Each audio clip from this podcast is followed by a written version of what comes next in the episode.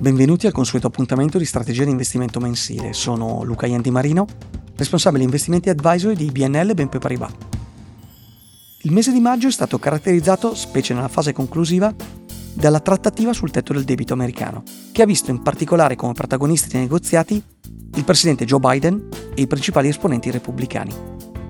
L'accordo, raggiunto qualche giorno prima della fine del mese e poi certificato dall'approvazione del Congresso, permetterà di sospendere il tetto del debito degli Stati Uniti sino all'inizio del 2025, consentendo all'amministrazione americana di onorare i suoi pagamenti.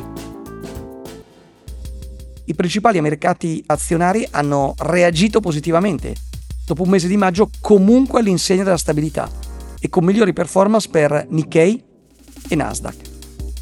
Lato rendimenti obbligazionari permane un po' di nervosismo, anche a seguito dei dati macro direi contrastanti l'avvicinamento ai tassi terminali appare comunque prossimo. Gli ultimi dati sull'inflazione in Europa sono stati inferiori alle attese degli analisti in Germania, Spagna e Francia, mentre in Italia il risultato si è rivelato superiore alle aspettative. Nei prossimi mesi, sia in Europa che negli Stati Uniti, andrà monitorato l'andamento della componente core. La crescita economica, seppur abbia mostrato una certa resilienza nel corso dell'intero anno, presenta qualche segnale direi contraddittorio. Gli indici PMI manifatturieri, cioè gli indicatori economici costituiti dai rapporti e sondaggi mensili delle aziende private, rimangono deboli. In Eurozona da evidenziare la maggior fragilità in questa fase direi della Germania, con il PIL in calo per ben due trimestri consecutivi. Anche in Cina assistiamo ad una frenata della ripresa e indicazioni contrastanti provengono dai recenti dati sul lavoro americano. Tra gli investitori sembrano prevalere tuttavia le aspettative di un atterraggio morbido, cosiddetto soft landing dell'economia mondiale.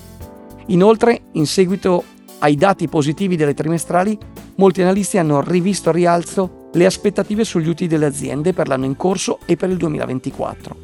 La nostra strategia di investimento per il mese in corso non prevede variazioni. Confermiamo la posizione costruttiva sull'azionario globale, con preferenze regionali per Europa, Giappone, Cina paesi emergenti.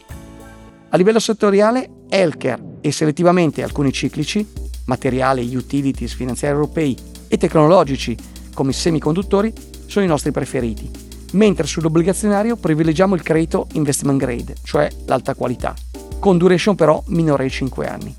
Sempre positivi relativamente ad asset come oro, petrolio, metalli di base, proprio per la transizione energetica in atto. Il target a 12 mesi del cambio euro-dollaro rimane posizionato a 1,15. Grazie, buon lavoro e al prossimo appuntamento.